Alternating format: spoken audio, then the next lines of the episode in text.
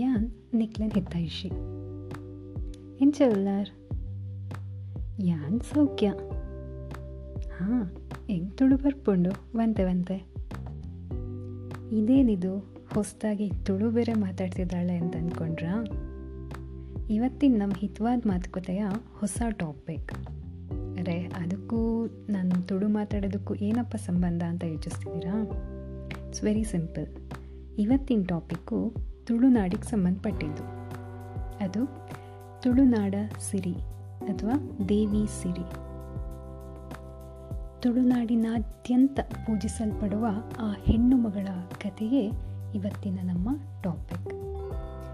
ಹಾಗಾದರೆ ಸಿರಿ ಅಂದೆ ಅಂತ ಯಾರಾದರೂ ಕೇಳಿದ ತಕ್ಷಣ ಹೆಚ್ಚಿನವ್ರಿಗೆ ನೆನಪಾಗೋದು ಸಿರಿ ಅಂದರೆ ಲೋಕರೂಢಿಯನ್ನು ಪ್ರಶ್ನಿಸಿದವಳು, ಚೌಕಟ್ಟುಗಳಿಂದ ಎದ್ದು ಹೊರಬಂದವಳು, ಪ್ರತಿಭಟನೆಯ ಕಿಡಿ ಹೊತ್ತಿಸಿ ಅಗ್ನಿಯಂತೆ ಜ್ವಲಿಸಿದವಳು. ಈ ಪುರುಷ ಪ್ರಧಾನ ಸಮಾಜದಲ್ಲಿ ಸಮಾನತೆಯ ಬೀಜ ಬಿತ್ತಿದವಳು ಈ ಸಿರಿ ಅಂತ. ಅವಳ ಈ ಜೀವನವೇ ಒಂದು ಮಹಾಕಾವ್ಯ.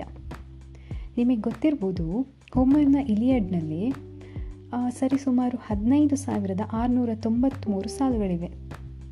ಆದರೆ ಈ ನಮ್ಮ ಸಿರಿ ಕುರಿತ ದೀರ್ಘ ಕಾವ್ಯ ಸಿರಿಪಾಡ್ದನ, ಇದರಲ್ಲಿ 15,683 ಸಾಲುಗಳಿವೆ. ಅಲ್ಲಿಗೆ ನಾವು ಅರ್ಥ ಮಾಡ್ಕೋಬಹುದು ಅವಳ ಜೀವನ ಎಷ್ಟು ದೊಡ್ಡದಾಗಿತ್ತು ಅಥವಾ ಎಷ್ಟು ಸೊಗಸಾಗಿತ್ತು, ಅದರಲ್ಲಿ ಎಷ್ಟೆಲ್ಲ ಸಮಾನತೆ ಹಾಗೂ ಮಹಾನ್ ಈ ಜಗತ್ತಿಗೆ ಬೇಕಾಗುವಂತಹ ಹೊಸ ಹೊಸ ಏನು ಸಂದೇಶಗಳಿದ್ವು ಅನ್ನೋದನ್ನು ನಾವಿದರಲ್ಲೇ ಅರ್ಥ ಮಾಡ್ಕೋಬೋದು.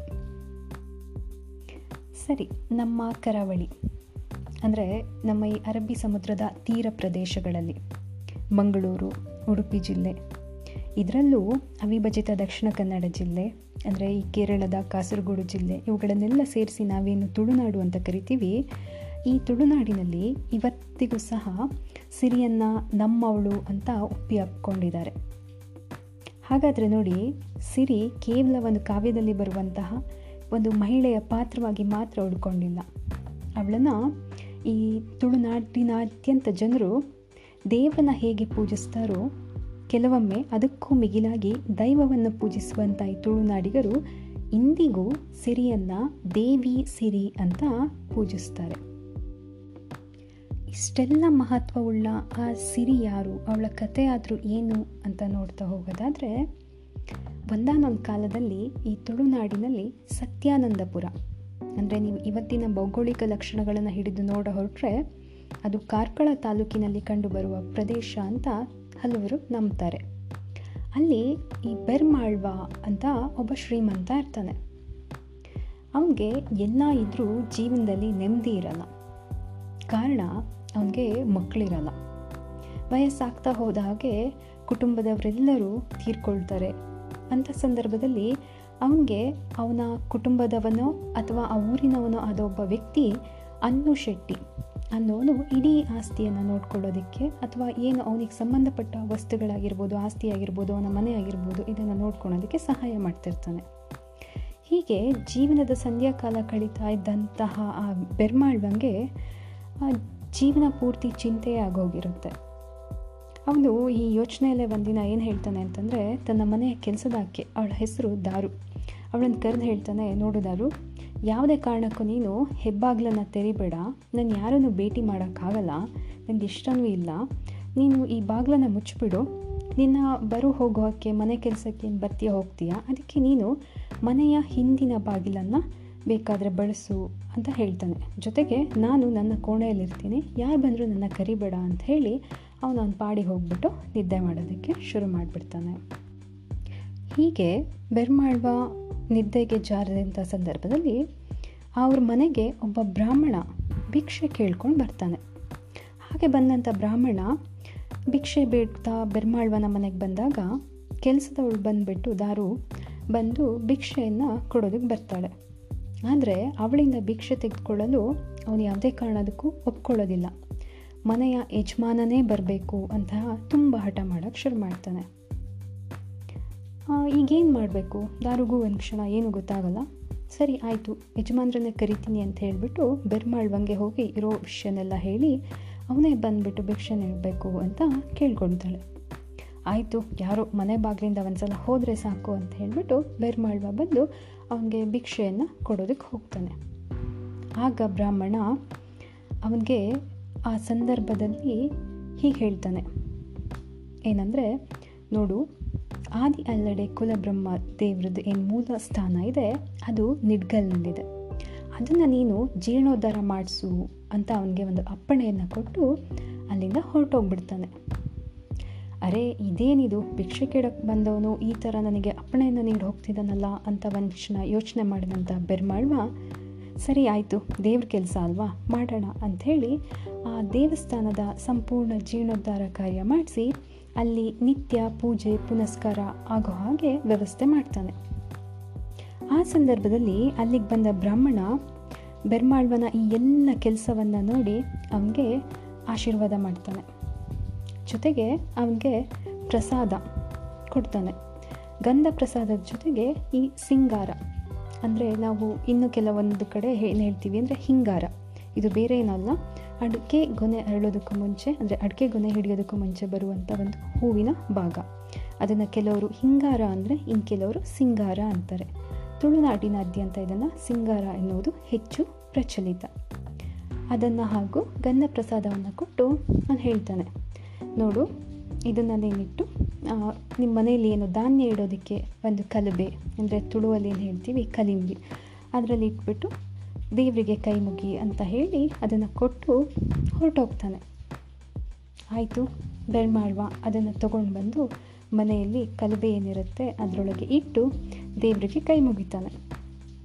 ಹೀಗೆ ಕಲಬೆಯಲ್ಲಿಟ್ಟಂಥ ಪ್ರಸಾದದ ಜಾಗದಲ್ಲಿ ಇದ್ದಕ್ಕಿದ್ದ ಹಾಗೆ ಒಂದು ಸುಂದರವಾದ ಆಕರ್ಷಕವಾಗಿರುವಂಥ ಮುದ್ದಾಗಿರುವಂಥ ಒಂದು ಹೆಣ್ಮಗು ಕಾಣಿಸ್ಕೊಳ್ಳುತ್ತೆ. ಜೊತೆಗೆ ಅದು ಕಲಬೆಯಲ್ಲಿ ಅಳ್ತಾ ಇರುತ್ತೆ. ಇದನ್ನು ನೋಡಿದ ಬೆರ್ಮಾಳ್ವಂಗೆ ಒಂದು ಕ್ಷಣ ನಡೆದ ಎಲ್ಲ ವೃತ್ತ ಅಂತ ಅರ್ಥ ಆಗುತ್ತೆ. ಏನಪ್ಪ ಅಂದರೆ, ಇಷ್ಟು ದಿನ ನಾನು ಚಿಂತಿತನಾಗಿದ್ದೆ, ಇದೆಲ್ಲವನ್ನು ಸರಿ ಮಾಡೋದಕ್ಕೆ ದೇವರು ನನಗೆ ದಯೆ ತೋರಿಸ್ದ. ಸೊ ಬ್ರಾಹ್ಮಣನ ರೂಪದಲ್ಲಿ ಬಂದಂತಹ ವ್ಯಕ್ತಿ ನನಗೆ ಆಶೀರ್ವಾದ ಮಾಡೋದಕ್ಕೋಸ್ಕರನೇ ಬಂದಿದ್ದ ಅಂತ ಅವನಿಗೆ ಅರ್ಥ ಆಗಿ ಆ ಮಗುವನ್ನು ಅವನು ತನ್ನ ಮಗಳು ಅಂತ ಒಪ್ಪಿ, ಅವಳು ಹೇಳಿ ಕೇಳಿ ಹಿಂಗಾರದಲ್ಲಿ ಹುಟ್ಟಿದಂಥವಳು, ಆದ್ದರಿಂದ ಸಿಂಗಾರದಲ್ಲಿ ಹುಟ್ಟಿದ ಅವಳನ್ನು ಸಿರಿ ಅಂತ ಹೆಸರಿಟ್ಟು ಸಾಕಿ ಸಲಹುತ್ತಾನೆ. ನೋಡಿ, ನಾವು ಹಾಗೆ ನೋಡೋದಾದರೆ ಸಿರಿ ಅಂತಂದರೆ ಇನ್ನೊಂದು ಅರ್ಥದಲ್ಲಿ ನಾವು ಕನ್ನಡದಲ್ಲಿ ಲಕ್ಷ್ಮಿ ಅಂತ ಕೂಡ ಇನ್ನೊಂದು ಅರ್ಥವನ್ನು ಹೇಳ್ತೀವಿ. ಹಾಗೆ ಲಕ್ಷ್ಮಿ ಅಂತ ಹುಟ್ಟಿದಂಥ ಹೆಣ್ಣು ಮಗು ಸಿರಿ. ಹುಟ್ಟಿನಲ್ಲೂ ನಿಗೂಢತೆಯನ್ನು ಉಳಿಸ್ಕೊಂಡಂಥ ಈ ಹೆಣ್ಣು ತನ್ನ ಜೀವನದಾದ್ಯಂತ ಈ ಎಲ್ಲ ಚಮತ್ಕಾರಗಳನ್ನು ಮುಂದುವರಿಸ್ತಾನೆ ಹೋಗ್ತಾಳೆ. ಹೀಗೆ ಈ ಸತ್ಯದ ಸಿರಿಯ ಜೀವನಗಾಥೆ ಶುರುವಾಗ್ತಾ ಹೋಗುತ್ತೆ. ಅದಕ್ಕೆ ನೋಡಿ, ಇವತ್ತಿಗೂ ಕೂಡ ತುಳುನಾಡಿನಲ್ಲಿ ಯಾವುದೇ ಪೂಜೆ ಪುನಸ್ಕಾರ ಏನೇ ಇರ್ಬೋದು, ಅದೆಲ್ಲದಕ್ಕೂ ಈ ಹಿಂಗಾರಕ್ಕೆ ಇನ್ನೂ ಹೆಚ್ಚಿನ ಮಹತ್ವ ಇವತ್ತಿಗೂ ಇದೆ. ಹೀಗೆ ಬೆಳೆದು ಸಿರಿ ದೊಡ್ಡವಳಾಗ್ತಾ ಹೋಗ್ತಾಳೆ. ಹಾಗೆ ಅವಳ ಆ ಒಂದು ಕಾಂತಿ ಹೆಚ್ಚುತ್ತಾ ಹೋಗುತ್ತೆ. ಅಪ್ಸರೆ ಥರ ಸಿರಿ ಕಂಗೊಳಿಸ್ತಿರ್ತಾಳೆ. ಆ ಬುದ್ಧಿವಂತ ಹೆಣ್ಮಗು ತನ್ನ ತಂದೆಯ ಎಲ್ಲ ಕೆಲಸ ಕಾರ್ಯಗಳಿಗೂ ಆಸರೆಯಾಗಿ ನಿಲ್ತಾಳೆ. ಇವಾಗ ಶುರುವಾಗುತ್ತೆ ನೋಡಿ ಒಂದೊಂದೇ ತೊಂದರೆ ಈ ಸಿರಿಗೂ ಕೂಡ.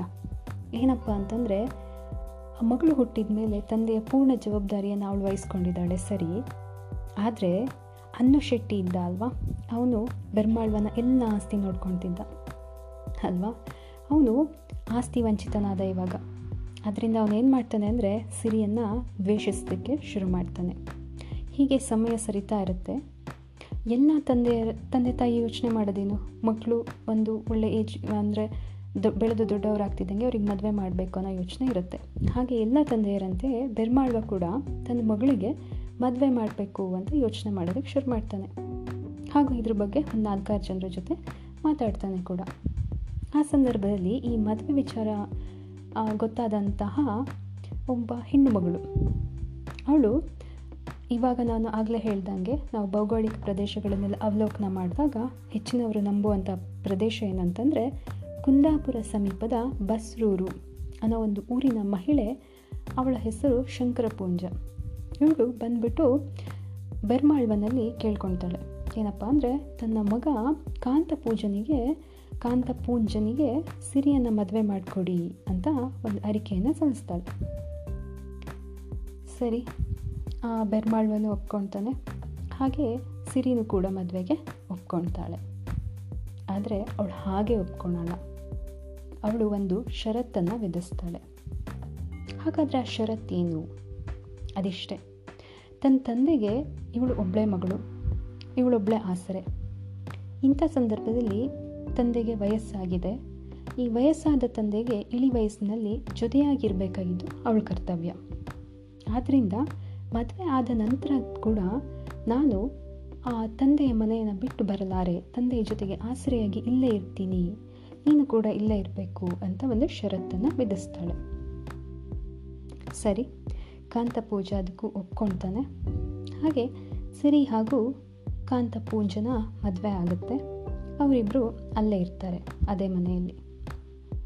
ಹೀಗೆ ಷರತ್ತು ವಿಧಿಸಿ ಮದುವೆಯಾದ ದಿಟ್ಟ ಮಹಿಳೆ ಪ್ರಾಯಶಃ ಈ ಪುರುಷ ಪ್ರಧಾನ ಸಮಾಜದಲ್ಲಿ ಸಿರಿಯೇ ಮೊದಲಿರಬಹುದು ಅಂತ ಅನಿಸುತ್ತೆ.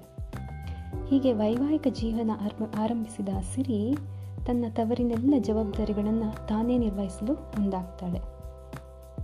ಇಲ್ಲಿ ನೋಡಿ, ಇನ್ನೊಂದು ವಿಷಯ ಗಮನಿಸಬೇಕೇನೆಂದರೆ, ಆಸ್ತಿ ಹಾಗೂ ಆಳ್ವಿಕೆಯ ನಿರೀಕ್ಷೆಯಲ್ಲಿದ್ದಂತಹ ಕಾಂತಪೂಂಜನಿಗೆ ಇಲ್ಲೂ ಒಂದು ಕೈ ಹಿನ್ನಡೆಯಾಗುತ್ತದೆ ಅಲ್ವಾ? ಹೀಗೆ ಸುಂದರ ಜೀವನ ನಡೆಸ್ತಿದ್ದ ಸಿರಿ ಜೀವನದೊಂದು ಘಟ್ಟ ಇದ್ದೇ ಇರುತ್ತಲ್ಲ, ಅದರಂತೆ ಗರ್ಭಿಣಿಯಾಗ್ತಾಳೆ. ಆಯಿತು, ನಂತರದಲ್ಲಿ ಸೀಮಂತ ಮಾಡುವ ಸಂದರ್ಭ ಬರುತ್ತೆ. ಸೀಮಂತ ಅಂದರೆ ಏನು ಅಂತ ನಾನಿಲ್ಲಿ ಒಂದೆರಡು ಲೈನಲ್ಲಿ ಹೇಳೋಕ್ಕೆ ಇಷ್ಟಪಡ್ತೀನಿ. ಆ ಹೆಣ್ಣು ಮಗು ತುಂಬ ಗರ್ಭಿಣಿಯಾಗಿದ್ದಾಗ ಅವಳಿಗೆ ಸಿಂಗಾರ ಮಾಡಿ, ಹೊಸ ಬಟ್ಟೆ ಕೊಡಿಸಿ, ಒಡವೆ ಕೊಡಿಸಿ, ಅವಳಿಗೆ ಇಷ್ಟವಾಗಿರುವಂಥ ಎಲ್ಲ ಅಡುಗೆ ಊಟಗಳನ್ನು ಮಾಡಿಸಿ, ಅವಳಿಗೆ ಅದನ್ನು ತಿನ್ನಿಸಿ, ಅವಳ ಮಡಿಲನ್ನು ತುಂಬಿ ಎಲ್ಲರೂ ಸೇರಿ ಆಶೀರ್ವಾದ ಮಾಡಿ ಸಂತೋಷದಿಂದ ಅವಳ ಜೊತೆ ಸಮಯ ಕಳೀತಾರೆ. ಈ ಸಂದರ್ಭದಲ್ಲಿ ಹೆಣ್ಣು ಮಗಳ ತ್ಯಾಗ, ಅವಳ ಸಹನೆ, ಅವೆಲ್ಲವನ್ನು ಮೆಚ್ಚಿ ಅವಳಿಗೆ ಒಂದು ಧನ್ಯತಾ ಭಾವ ತೋರುವ, ಹಾಗೂ ಏನೇ ಬರಲಿ, ಏನೇ ಪ್ರಾಬ್ಲಮ್ಸ್ ಇರಲಿ, ಏನೇ ಕಷ್ಟ ಇರಲಿ, ನಾವೆಲ್ಲರೂ ನಿಮ್ಮ ಜೊತೆಗಿರ್ತೀವಿ ಅಂತ ಒಂದು ಧೈರ್ಯ ತುಂಬುವಂಥ ಒಂದು ಸಂದರ್ಭ ಅಥವಾ ಸಮಯವೇ ಈ ಸೀಮಂತ ಅಂತ ಹೇಳ್ಬೋದು. ಇಷ್ಟೆಲ್ಲ ಮಹತ್ವವಿರುವ ಸೀಮಂತದ ದಿನ ಈ ಸಿರಿ ಜೀವನದಲ್ಲೂ ಗೊತ್ತಾಗುತ್ತೆ. ಇಂಥ ದಿನ ಮಾಡೋಣ ಅಂತ ಎಲ್ಲ ಡಿಸೈಡ್ ಮಾಡ್ತಾರೆ.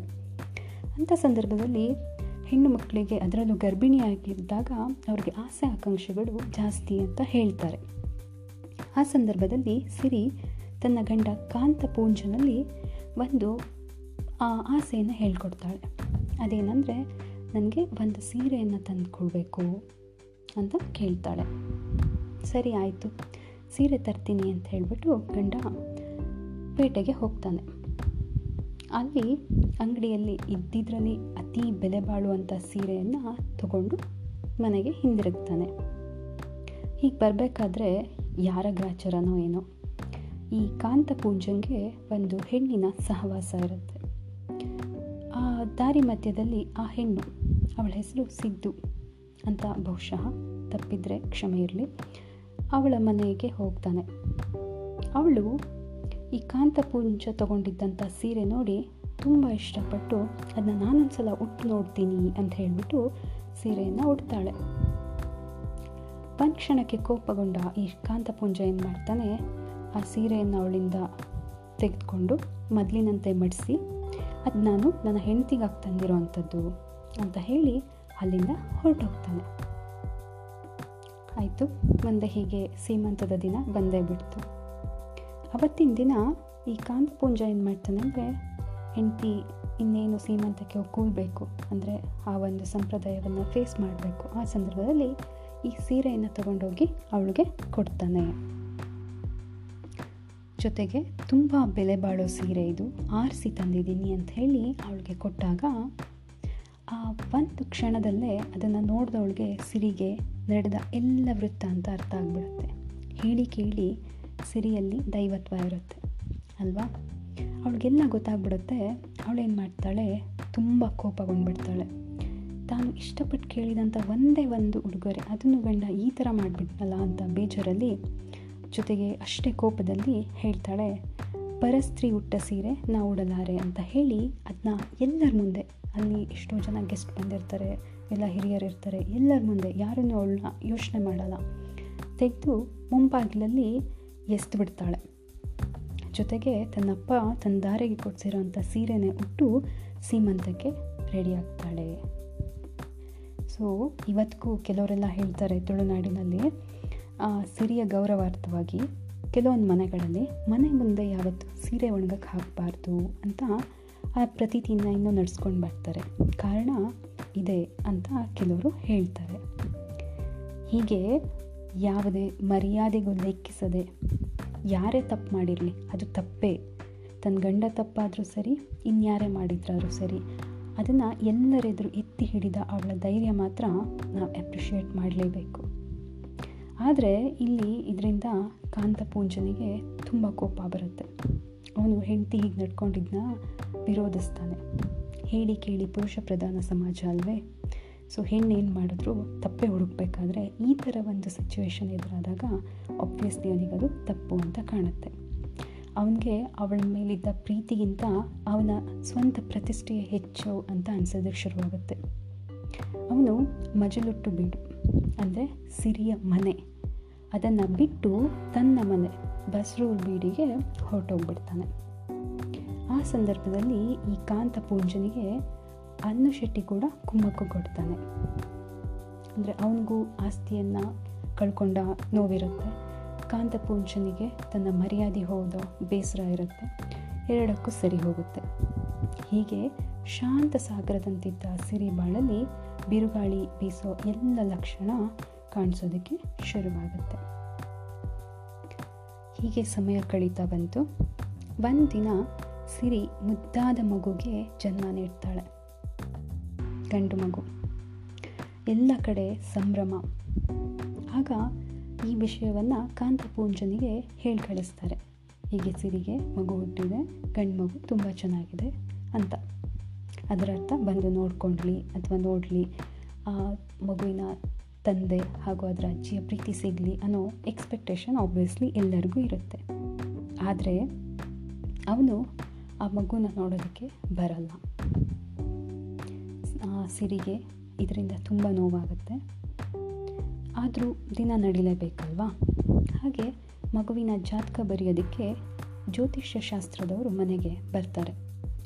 ಅವರು ಮಗುವಿನ ಹುಟ್ಟಿದ ಗಂಟೆ ಗಳಿಗೆ ಎಲ್ಲ ಕೇಳಿ ಲೆಕ್ಕಾಚಾರ ಹಾಕಿ ಹೇಳ್ತಾರೆ, ನೋಡಮ್ಮ, ಈ ಮಗುವಿನ ಮುಖವನ್ನು ಅದರ ಅಜ್ಜ ಅಂದರೆ ನಾವೇನು ಬೆರ್ಮಾಳ್ವ ಅಂತ ಹೇಳಿದ್ವಿ, ಬೆರ್ಮಾಳ್ವನ ಹೆಚ್ಚಿನವರು ಇವತ್ತಿಗೂ ಬೆರ್ಮಜ್ಜ ಅಂತಲೇ ಕರೀತಾರೆ. ಆ ಬೆರ್ಮಜ್ಜ ಈ ಮಗುವಿನ ಮುಖವನ್ನು ನೋಡಬಾರ್ದು, ನೋಡಿದ್ರೆ ಅವ್ರಿಗೆ ಅಂತ್ಯ ನಿಶ್ಚಿತ ಅಂತ ಹೇಳ್ತಾರೆ.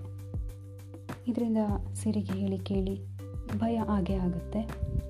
ಅವಳೇನು ಮಾಡ್ತಾಳೆ, ತನ್ನ ತಂದೆಯ ಯೋಗಕ್ಷೇಮಕ್ಕಾಗಿ ಆ ಮಗುವನ್ನು ಆದಷ್ಟು ದೂರ ಇಟ್ಟು ಸಾಕ್ತಾಳೆ. ಜೊತೆಗೆ ಮಗನಿಗೆ ಕುಮಾರ ಅಂತ ನಾಮಕರಣ ಮಾಡ್ತಾಳೆ. ಹಾಗೆ ತನ್ನ ಪರಿಚಾರಿಕೆಯನ್ನು ದಾರು ಅಂತ ಇದ್ಲು, ಅವಳು ಕೂಡ ಮಗುವಿನ ಲಾಲನೆ ಪಾಲನೆಯಲ್ಲಿ ಅವಳಿಗೆ ಸಹಾಯ ಮಾಡ್ಕೊಂಡಿರ್ತಾಳೆ. ಈ ಯಾವಾಗ ನಮ್ಮ ಜೀವನದಲ್ಲಿ ತೊಂದರೆ ಶುರುವಾಗುತ್ತೆ, ಹೇಗೆ ಶುರುವಾಗುತ್ತೆ ಅಂತ ಹೇಳೋದಕ್ಕೆ ಆಗಲ್ಲ ಅಲ್ವಾ? ಹಾಗೆ ಸಿರಿ ಜೀವನದಲ್ಲೂ ಒಂದಿನ ಕೆಲಸದಾಕೆ ಮನೆಯಲ್ಲಿರಲಿಲ್ಲ. ಸಿರಿ ತನ್ನ ನಿತ್ಯದ ಕೆಲಸಗಳಲ್ಲಿ ಅವಳಷ್ಟಕ್ಕವಳು ಬ್ಯುಸಿಯಾಗಿ ಹೋಗಿದ್ಲು. ಆಗ ಮಗು ಈ ಕುಮಾರ ಅಳೋದಕ್ಕೆ ಶುರು ಮಾಡ್ತಾನೆ. ಇದನ್ನು ಕೇಳಿಸ್ಕೊಂಡಂಥ ಬೆರ್ಮಜ್ಜ ಎಷ್ಟಂದ್ರೂ ಮಗು ಮೊಮ್ಮಗು, ಅದನ್ನು ಕೇಳಿದಾಗ ನೋವಾಗೇ ಆಗುತ್ತೆ. ಆ ನೋವನ್ನು ತಡೆಯೋಕ್ಕಾಗ್ದೇ ಹೋಗಿ ಎತ್ತಿ ಮುದ್ದಾಡಿ ಮಗುವನ್ನು ಸಮಾಧಾನ ಮಾಡಿ ಮಲಗಿಸ್ತಾನೆ.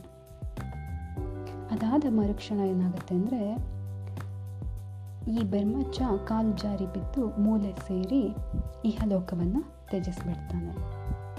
ಹೀಗೆ ವಿಧಿ ತನ್ನ ಕ್ರೂರ ದೃಷ್ಟಿಯನ್ನು ಸಿರಿ ಜೀವನದ ಮೇಲೂ ಹಾಕೋದಕ್ಕೆ ಶುರು ಮಾಡಿಬಿಡ್ತಾನೆ.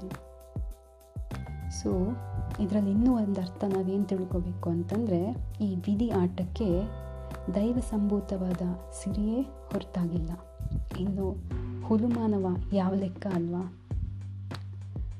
ಆಯಿತು, ಮುಂದೆ ನೋಡ್ತಾ ಹೋಗೋಣ. ಹೀಗೆ ಹಿರಿ ಜೀವ ಹೊರಟು ಹೋದಾಗ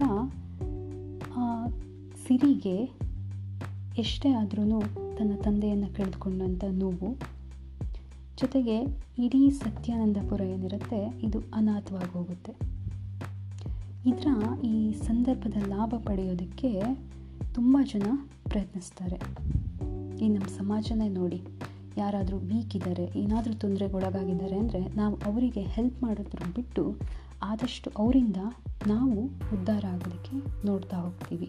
ಎಂಥ ಕೆಟ್ಟ ಸಮಾಜ ಅಲ್ವಾ? ಅಲ್ಲೂ ಹಾಗೆ ಆಯಿತು. ಸೊ ಜನ ಯಕಶ್ಚಿತ್ ಒಂದು ಹೆಣ್ಣು ಈ ಆಡಳಿತವನ್ನು ನಡೆಸಬಾರ್ದು ಅಂತ ಹೇಳಿ ಅವಳನ್ನು ಆದಷ್ಟು ಹತ್ತಿಕ್ಕಲು ಪ್ರಯತ್ನ ಪಡ್ತಾರೆ. ಆಗ ಗಂಡ ಮಾಡಿದ ಎಲ್ಲ ತಪ್ಪನ್ನು ಒಂದು ಕ್ಷಣ ಕ್ಷಮಿಸಿ ಅವಳು ಅವನ ಸಹಾಯ ಹಸ್ತವನ್ನು ಕೇಳ್ತಾಳೆ ಕಾಂತಪೂಂಜನ ಹತ್ರ. ಆದರೆ ಅವನ ಅಹಂಗೆ ಪೆಟ್ಟು ಬಿದ್ದಿರುತ್ತೆ. ಅದಕ್ಕೋಸ್ಕರ ಅವನು ತನ್ನ ಸ್ವಾರ್ಥಕ್ಕಾಗಿ ಅವನ ಜೊತೆಗೆ ಇನ್ನೊಬ್ಬ ಸ್ವಾರ್ಥಿ, ಅವನು ಅನ್ನು ಶೆಟ್ಟಿ, ಅವನ ಜೊತೆ ಸೇರಿಕೊಂಡು ಸಿರಿಗೆ ಯಾವುದೇ ಹೆಲ್ಪ್ ಮಾಡೋದಕ್ಕೆ ನಾನು ಹೋಗಲ್ಲ ಅಂತ ಡಿಸೈಡ್ ಮಾಡಿಬಿಡ್ತಾನೆ. ಇದೆಲ್ಲದರ ಮಧ್ಯ ಸಮಾಜದಲ್ಲಿ ಹಿರಿಯರು ಅಂತ ಅನಿಸ್ಕೊಂಡ ಮಹಾನುಭಾವರೆಲ್ಲ ಒಂದು ಕಡೆ ಸೇರಿ ಒಂದು ಸಭೆಯನ್ನು ಕರೀತಾರೆ. ಅಲ್ಲಿ ಸಿರಿಯನ್ನು ಒಂದು ಹೆಣ್ಣು ಏನೋ ಒಂದೇ ಒಂದು ಕಾರಣಕ್ಕೆ ಎಲ್ಲರೂ ಅವಮಾನ ಮಾಡಿಬಿಡ್ತಾರೆ.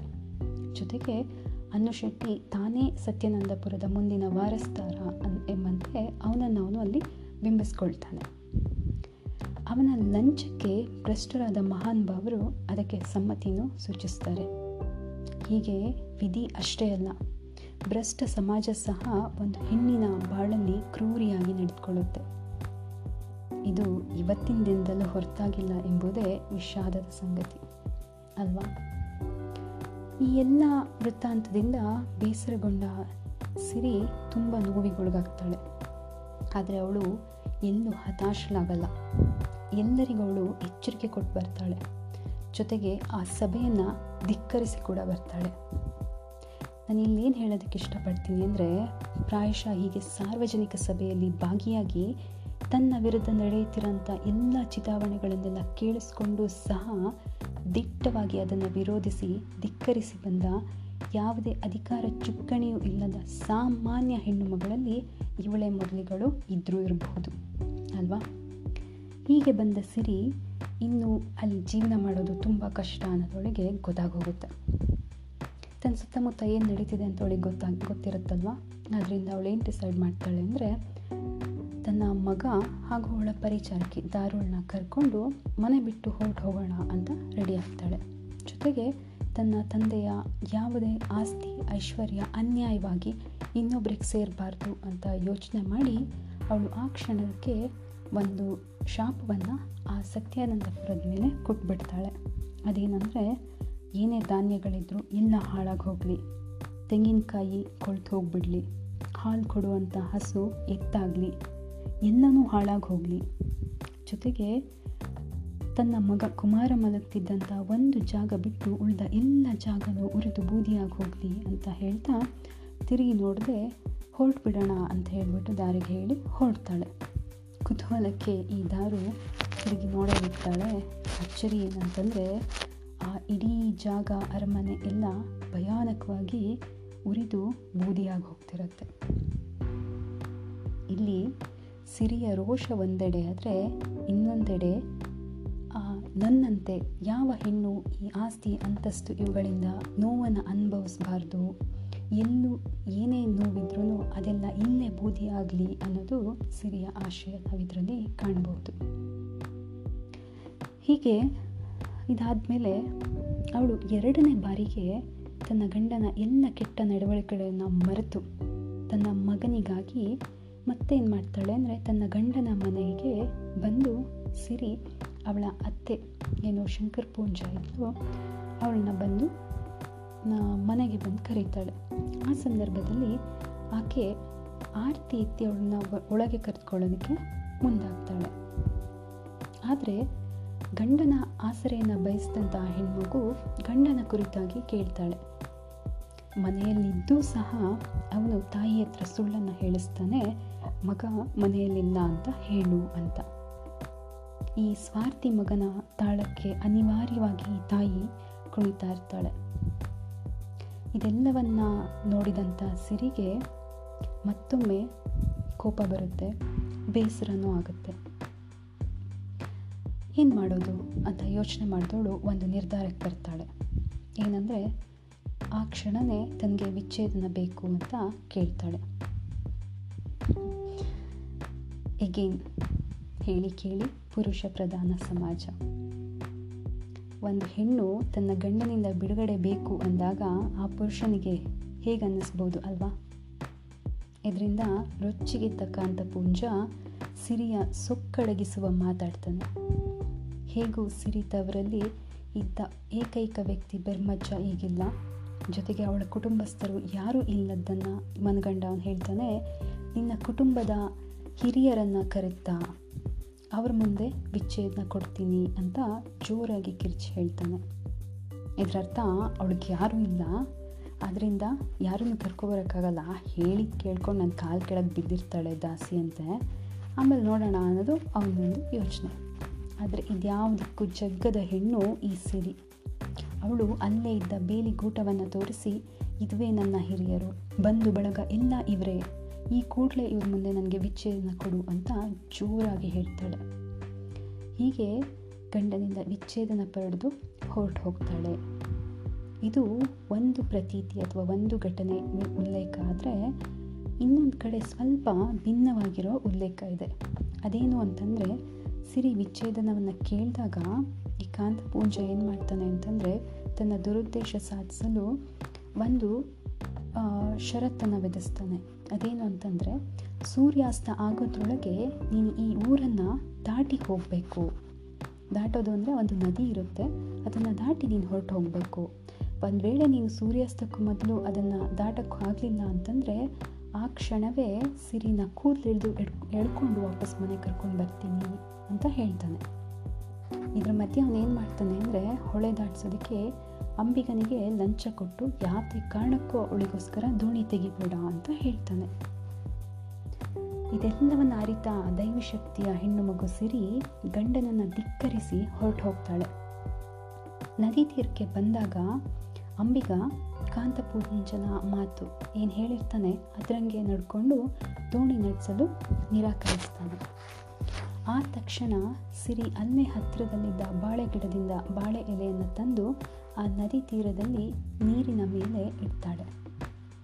ಅವಳ ಆದೇಶವನ್ನು ಅರಿತ ಗಂಗೆ ಮಾತೆ ತಕ್ಷಣ ನದಿಯಲ್ಲಿ ದಾರಿ ಮಾಡಲು ಹರಿಯುವ ನೀರನ್ನೇ ಭಾಗ ಮಾಡಿ ನಡೆದೇ ದಾಟಿ ಹೋಗಲು ಅನುವು ಮಾಡಿಕೊಟ್ಬಿಡ್ತಾಳೆ. ಇದೆಲ್ಲವನ್ನು ನೋಡ್ತಾ ನಿಂತ ಅಂಬಿಗಂಗೆ ಒಂದು ಕ್ಷಣ ಏನಾಗ್ತಿದೆ ಅಂತಲೇ ಗೊತ್ತಾಗಲ್ಲ, ಮೂಕ ವಿಸ್ಮಿತನಾಗ್ಬಿಡ್ತಾನೆ. ಆಗ ಅವನಿಗೆ ತನ್ನ ತಪ್ಪಿನ ಅರಿವಾಗುತ್ತೆ. ಈಕೆ ಸಾಧಾರಣ ಹೆಣ್ಣು ಮಗುವಲ್ಲ, ದೈವಿ ಶಕ್ತಿ ಅನ್ನೋದು ಗೊತ್ತಾಗುತ್ತೆ, ಜೊತೆಗೆ ತನ್ನ ತಪ್ಪು ಇದೆ ಅನ್ನೋದು ಅವನಿಗೆ ಅರಿವಾಗುತ್ತೆ. ಸಿರಿ ಕಾಲಿಗೆ ಬಿದ್ದು ತಪ್ಪಾಯಿತು, ನನ್ನ ಕ್ಷಮಿಸ್ಬಿಡು ಅಂತ ಬೇಡ್ಕೊಳ್ಳೋಕೆ ಶುರು ಮಾಡ್ತಾನೆ. ಅಲ್ಲದೆ ಈ ಥರ ದಾರಿ ಇದ್ದರೆ ಅವನಿಗೆ ತೊಂದರೆನೇ ಅಲ್ವಾ?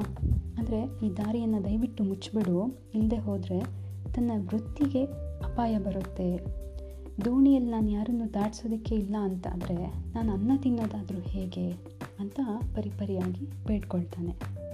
ಆಗ ಸಿರಿ, ವರ್ಷದ 6 ತಿಂಗಳಲ್ಲಿ ಈ ನದಿ ತುಂಬಿ ಹರಿಯುತ್ತೆ, ಇನ್ನು ಆ ಸಂದರ್ಭದಲ್ಲಿ ನೀನು ನಿನ್ನ ವೃತ್ತಿಯನ್ನು ಯಥಾ ಸ್ಥಿತಿ ಹಾಗೆ ಮಾಡ್ಕೊಂಡು ಹೋಗ್ಬೋದು, ದೋಣಿಯನ್ನು ದಾಟಿಸ್ಬೋದು.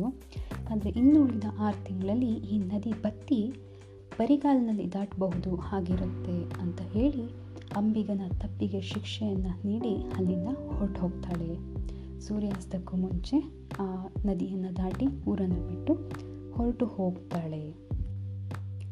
ಇಲ್ಲೂ ಸಹ ಸಿರಿ ನನಗನ್ನಿಸ್ದಂಗೆ ಮೊದಲಿಗರು ಅಂದರೆ ಏನು ಫಸ್ಟ್ ಬರೋವಂಥವರ ಲೈನಲ್ಲಿ ನಿಂತ್ಕೊಳ್ತಾಳೆ. ಅಂದರೆ ಇವತ್ತಿನ ದಿನಗಳಲ್ಲಿ ವಿಚ್ಛೇದನ ಅಥವಾ ಡಿವೋರ್ಸ್ ಅನ್ನೋದು ತುಂಬ ಕಾಮನ್ ಆಗಿರ್ಬೋದು, ಎಲ್ಲರಿಗೂ ಅದು ತುಂಬ ಸಾಧಾರಣವಾದ ವಿಷಯ ಅಂತ ಅನಿಸ್ಬೋದು. ಆದರೂ ನಮ್ಮ ಸುತ್ತಮುತ್ತ ಕೆಲವರು ಈ ವಿಚ್ಛೇದನವನ್ನು ತಗೊಂಡಿರೋರು ಅಥವಾ ಡಿವೋರ್ಸ್ ತಗೊಂಡಿರೋರು, ವಿಚ್ಛೇದಿತರು ಯಾರೇ ಇದ್ದಾರೆ ಅಂತಂದರೆ ಇವತ್ತಿಗೂ ಕೂಡ ಮೂಗು ಮುರಿಯುತ್ತಾರೆ.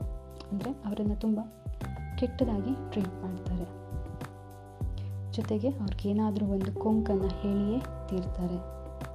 ಅಂಥದ್ರಲ್ಲಿ ಅಂಥ ಒಂದು ಅಂದಿನ ಕಾಲದಲ್ಲಿ ಸಾಮಾನ್ಯವಾದ ಹೆಣ್ಣು ಮಗು ಈ ಎಲ್ಲ ಕಟ್ಟುಪಾಡುಗಳನ್ನು ಮೀರಿ ಹೊರಬಂದವಳು ಅಂತಂದರೆ ಪ್ರಾಯಶಃ ಸಿರಿಯೇ ಮೊದಲು ಇರಬಹುದು ಅನ್ನೋದು ನನ್ನ ಒಂದು ಅನಿಸಿಕೆ.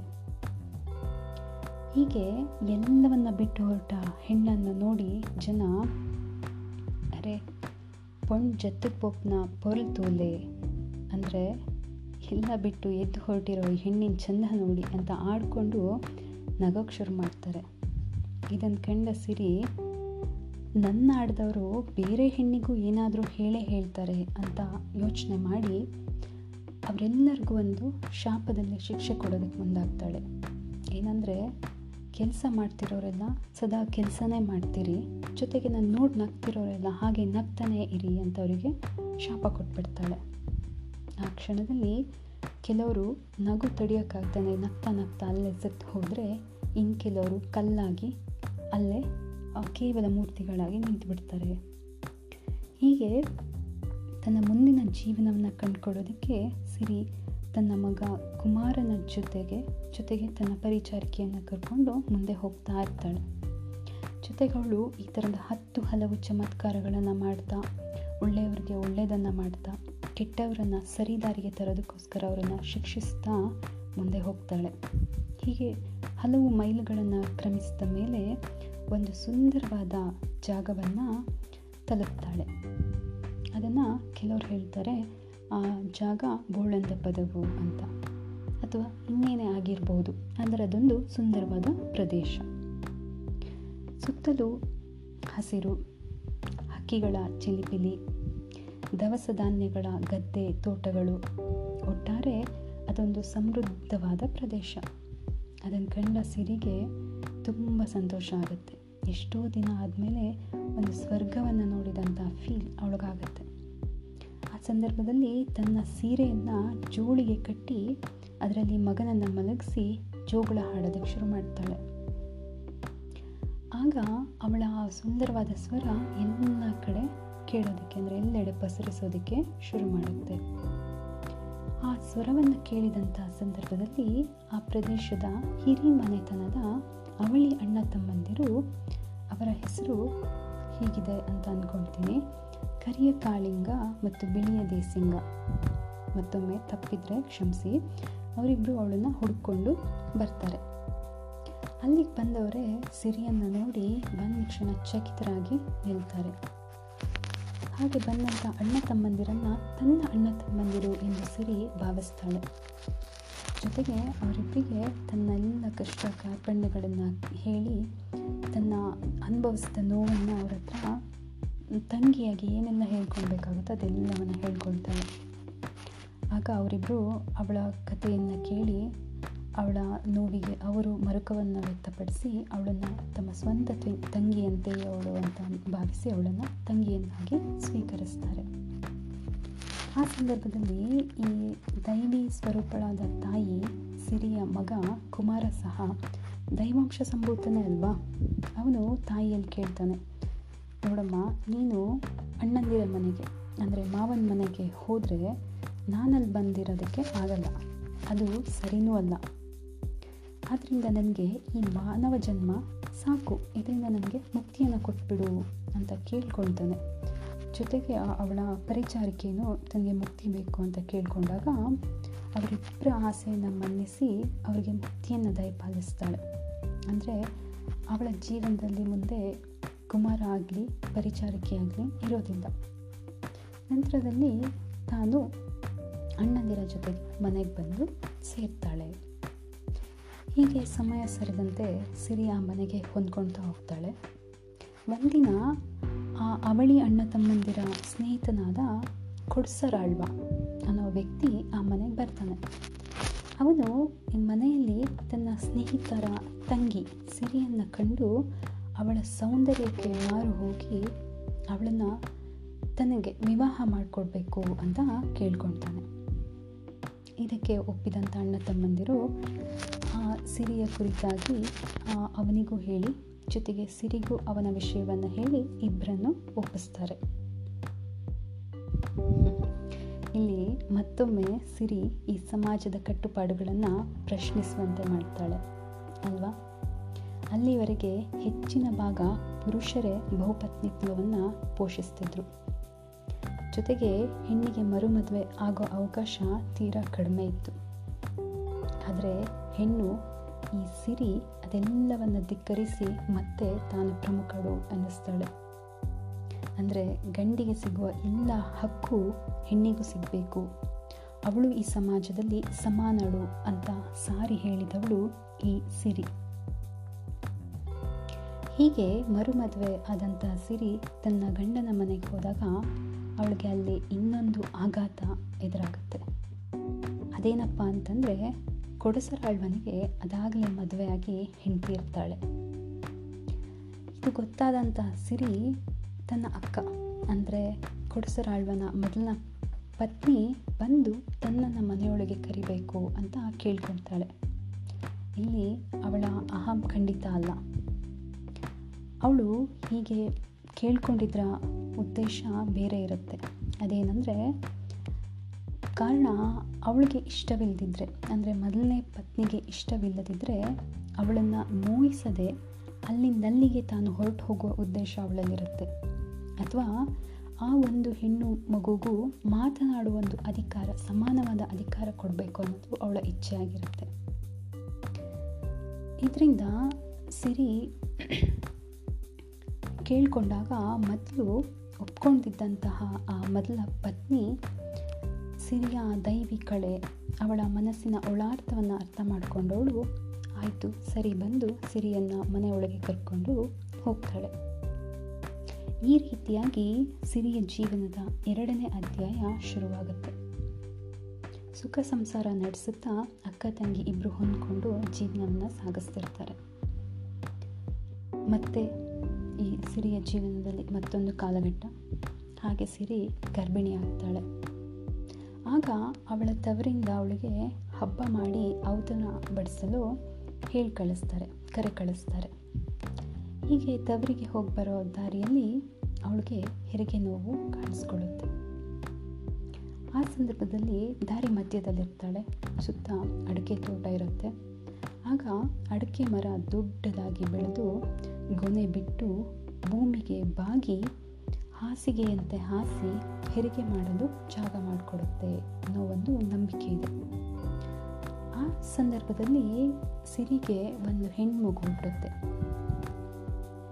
ಆ ಮಗು ಹುಟ್ಟಿದ ಸಂದರ್ಭದಲ್ಲಿ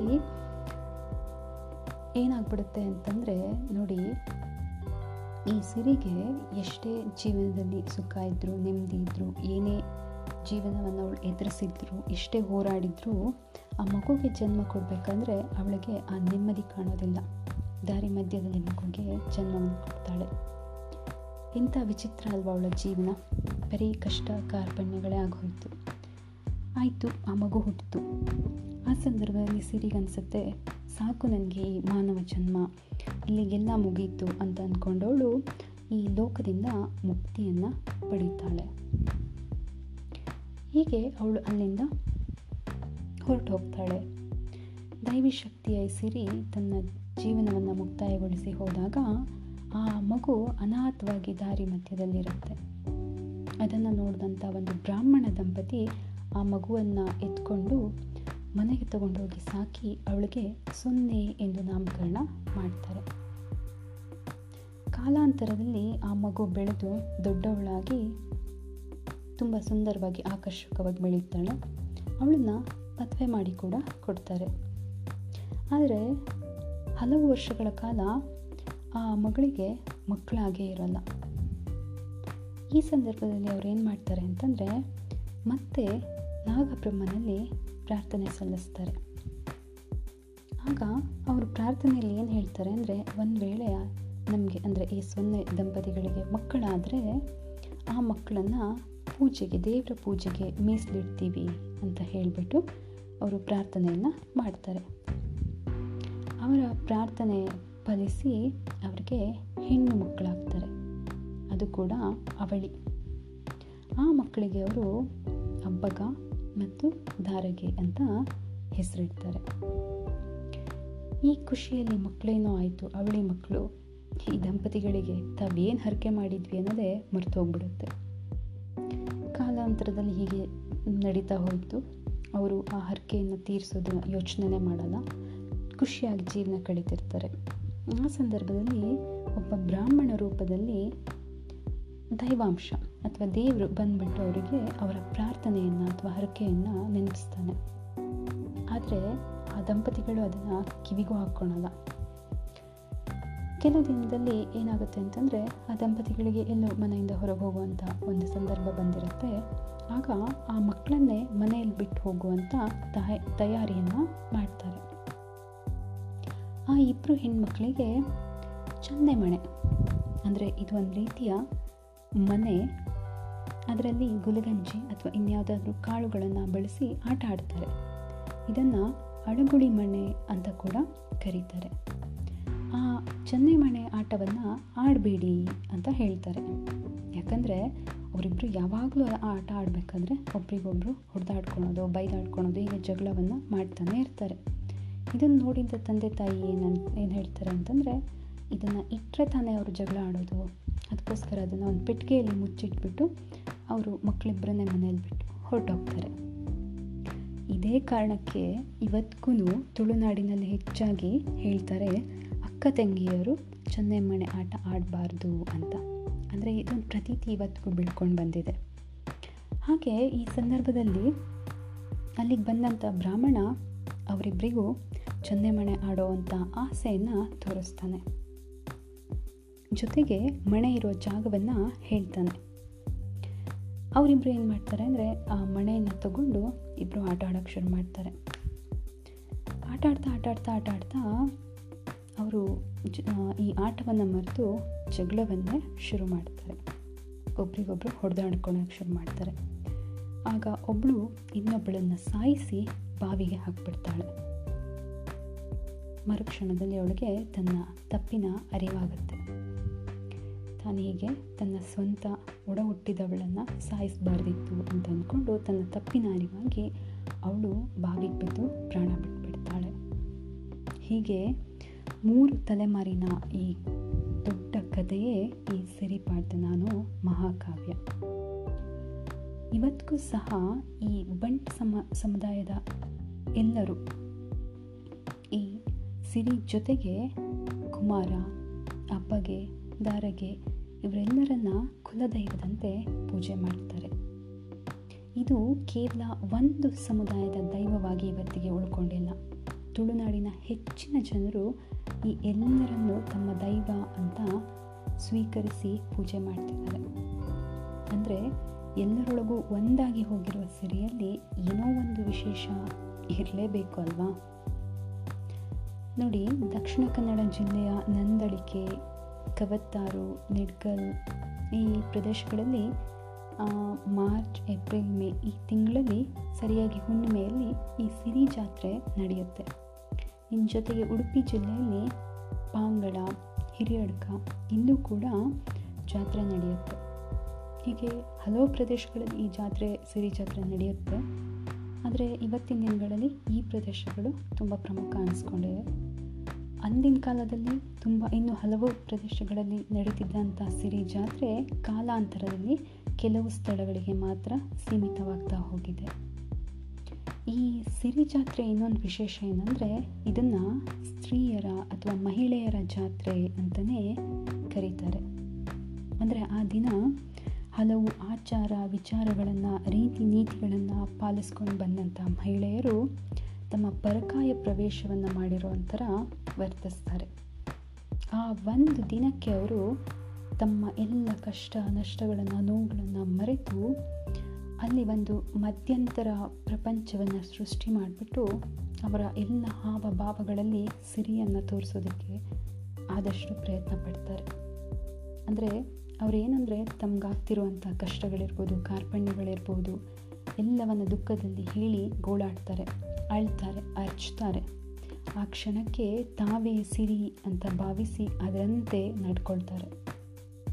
ಇಲ್ಲಿ ಧಾರ್ಮಿಕ ನಂಬಿಕೆ ಮತ್ತು ಆಚರಣೆ ಒಂದು ಕಡೆ ಅದಂದರೆ, ಇನ್ನೊಂದು ಕಡೆ ನಮ್ಮ ಮನಃಶಾಸ್ತ್ರದ ಒಂದು ಆಯಾಮದಂತೆ ಇದು ಕಾಣಿಸ್ಕೊಳ್ಳುತ್ತೆ. ಅಂದರೆ ಇದರ ಎಫೆಕ್ಟ್ ಸೈಕಲಾಜಿಕಲ್ ಎಫೆಕ್ಟ್ ಆಗಿರುತ್ತೆ. ಮನಸ್ಸಿನ ಭಾವನೆಗಳನ್ನು ಹುದುಗಿಸಿಟ್ಟಾಗ ಅದು ಜ್ವಾಲಾಮುಖಿಯಂತೆ ಕುದೀತಾ ಇರುತ್ತೆ. ಜೀವನ ಸಾಕು ಅನ್ನೋ ಒಂದು ಭಾವ ಶುರುವಾಗ್ತಾ ಹೋಗುತ್ತೆ, ಭಯ ಆವರಿಸ್ಕೊಳ್ಳುತ್ತೆ. ಆದರೆ ಯಾವಾಗ ಅದನ್ನೆಲ್ಲ ನಾವು ಹೇಳ್ಕೊಳ್ತೀವೋ ಆಗ ಮನಸ್ಸು ಹಗುರವಾಗುತ್ತೆ. ಆ ಹಗುರವಾದ ಮನಸ್ಸು ಒಂದು ಏನೋ ಒಂದು ಸ್ವಾತಂತ್ರ್ಯವನ್ನು ಕಾಣುತ್ತೆ. ಅಂದರೆ ಮತ್ತೊಮ್ಮೆ ಏನೇ ಬರಲಿ ನಾನು ಅದೆಲ್ಲವನ್ನು ಎದುರಿಸ್ತೀನಿ, ಜೀವನವನ್ನು ಮತ್ತೆ ಸರಿದಾರಿಗೆ ತರ್ತೀನಿ ಅನ್ನೋ ಭರವಸೆ ಮೂಡ್ತಾ ಹೋಗುತ್ತೆ. ಈ ರೀತಿಯಾಗಿ ನೊಂದ ಮನಸ್ಸಿಗೆ ನಾವೇನು ಕೌನ್ಸ್ಲಿಂಗ್ ಅಂತ ಮಾಡಿ ಸಮಾಧಾನ ಮಾಡ್ತೀವೋ ಅದೇ ಸೈಕಲಾಜಿಕಲ್, ಅಂದರೆ ಏನು ಅದೇ ಒಂದು ಲಾಜಿಕ್ ಈ ಸಿರಿ ಜಾತ್ರೆಯಲ್ಲೂ ನಡೆಯುತ್ತೆ. ಈ ರೀತಿ ಎಂದೋ ನಮ್ಮ ಜೊತೆ ಇತ್ತು, ಎಂದೋ ನಮ್ಮನ್ನಗಲಿರುವಂಥ ಸಿರಿ ಇಂದಿಗೂ ಕೂಡ ನಮ್ಮ ಮಧ್ಯೆ ಯಾವುದೋ ಒಂದು ರೀತಿಯಲ್ಲಿ ಜೊತೆಯಾಗಿ ಇದ್ದಾಳೆ. ದೇವಿ ಸಿರಿಯಾಗಿ ನೊಂದ ಮನಸ್ಸಿಗೆ ಅಭಯ ನೀಡ್ತಿದ್ದಾಳೆ. ಅವಳ ನಡೆ, ನುಡಿ, ದಿಟ್ಟತನ, ಸಮಾಜವನ್ನು ಎದುರಿಸಿದ ರೀತಿ ಎಲ್ಲವೂ ಇಂದಿಗೂ ಪ್ರಸ್ತುತ. ಇದೆಲ್ಲದರ ಮಧ್ಯೆ ಈ ರೀತಿಯಾಗಿ ಕಷ್ಟ ಅನುಭವಿಸಿದ ಹಲವಾರು ಹೆಣ್ಮಕ್ಕಳು ಪುರಾಣದಲ್ಲಿ, ಇತಿಹಾಸ ಪುಟದಲ್ಲಿ ನಮಗೆ ನೋಡೋದಕ್ಕೆ ಸಿಗ್ತಾರೆ. ನಿಮ್ಗೆ ಅನ್ನಿಸ್ಬೋದು, ಆದರೆ ಈ ಸಂದರ್ಭದಲ್ಲಿ ಸಿರಿ ಬಗ್ಗೆನೇ ಹೇಳೋದಕ್ಕೆ ಏನು ಕಾರಣ ಇರ್ಬೋದು, ಬೇರೆಯವ್ರ ಬಗ್ಗೆನೂ ಮಾತಾಡ್ಬೋದಿತ್ತಲ್ವಾ ಅಂತ. ಹೌದು, ಹಲವು ಹೆಣ್ಮಕ್ಳು ಕಷ್ಟಪಟ್ಟಿದ್ದಾರೆ, ಈ ಸಮಾಜದ ಕ್ರೌರ್ಯದಲ್ಲಿ ನಲುಗಿ ಹೋಗಿದ್ದಾರೆ.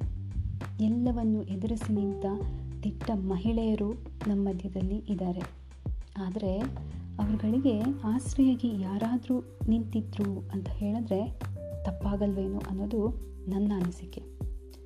ಉದಾಹರಿಸಬೇಕು ಅಂತಂದರೆ, ಉದಾಹರಣೆಗೆ ಕಷ್ಟಗಳಲ್ಲೇ ಮಿಂದೆದ್ದ ದ್ರೌಪದಿಗೆ ಶ್ರೀಕೃಷ್ಣನ ಅಭಯ ಇತ್ತು. ಇನ್ನು ಸೀತೆ ತನ್ನ ಜೀವನದುದ್ದಕ್ಕೂ, ಅಂದರೆ ಮದುವೆಯ ನಂತರದಲ್ಲಿ ಕಷ್ಟವನ್ನೇ ಹಾಸಿ ಹೊದ್ದವಳು, ಆದರೆ ಅವಳಿಗೆ ರಾಮನ ಆಸರೆ ಇತ್ತು ಅಲ್ವಾ. ಹೀಗೆ ಉದಾಹರಣೆ ಕೊಡೋದಕ್ಕೆ ಹಲವು ಹೆಸರುಗಳಿದ್ರೂ ಒಂಟಿಯಾಗಿ ಜೀವನದ ಯುದ್ಧ ಎದುರಿಸಿದ ಸಿರಿ ಹೆಚ್ಚಿನವರಿಗೆ, ಇವು ಬೇರೆಯವರೆಲ್ಲರಿಗೂ ಕಂಪೇರ್ ಮಾಡಿದಾಗ ಎಲ್ಲೋ ಸ್ವಲ್ಪ, ಅಂದರೆ ಕೊಂಚ ಭಿನ್ನವಾಗಿ ಕಾಣ್ತಾಳೆ. ಇತ್ತೀಚಿನ ದಿನದಲ್ಲಿ ಪ್ರಪಂಚದಾದ್ಯಂತ ನಡೀತಿರುವಂತಹ, ಹೆಣ್ಣಿನ ಮೇಲೆ ನಡೀತಿರುವಂತಹ ಅತ್ಯಾಚಾರಗಳು, ದುಷ್ಟತನ, ಹಿಂಸೆ ಇವೆಲ್ಲವೂ ದಿನೇ ದಿನೇ ಹೆಚ್ಚಾಗ್ತಾನೆ ಹೋಗ್ತಿದೆ. ಜೊತೆಗೆ ಎಲ್ಲ ರೀತಿಯಲ್ಲೂ ಹೆಣ್ಣನ್ನು ಹತ್ತಿಕ್ಕಬೇಕು ಅನ್ನೋ ಕೆಟ್ಟ ಶಕ್ತಿಗಳು ಹೆಚ್ಚುತ್ತಾ ಇದೆ. ಈ ಸಂದರ್ಭದಲ್ಲಿ ನಮ್ಮೊಳಗಿರುವ ಸಿರಿ, ಅಂದರೆ ಆ ಒಂದು ಶಕ್ತಿ ಅಥವಾ ಆ ಒಂದು ಸ್ವರೂಪ ಮತ್ತೊಮ್ಮೆ ಜಾಗೃತಳಾಗಿ ಹೊರಹೊಮ್ಮಬೇಕಾದ ಅವಶ್ಯಕತೆ ಇದೆ ಅನ್ನೋದು ನನ್ನ ಅಭಿಪ್ರಾಯ. ಸರಿ, ಹಾಗಾದರೆ ಇವತ್ತಿನ ಈ ಹಿತವಾದ ಮಾತುಕತೆ ಇಲ್ಲಿಗೆ ಮುಗಿಸೋದಕ್ಕೆ ಇಷ್ಟಪಡ್ತೀನಿ. ಈ ಒಂದು ಕತೆ ಹಲವು ಮೂಲಗಳಲ್ಲಿ ನಾನು ಸಂಗ್ರಹಿಸಿದ್ದು. ಎಲ್ಲಾದರೂ ಏನಾದರೂ ತಪ್ಪಿದರೆ ದಯವಿಟ್ಟು ತಿದ್ದಿ, ಜೊತೆಗೆ ಕ್ಷಮಿಸಿ. ಸರಿ ಇದ್ದರೆ ನನ್ನನ್ನು ಹರಿಸಿ. ಸರ್ವೇ ಜನ ಸುಖಿನೋ ಭವಂತು. Take care. ನೆಕ್ಸ್ಟ್ ಎಪಿಸೋಡಲ್ಲಿ ಸಿಗೋಣ.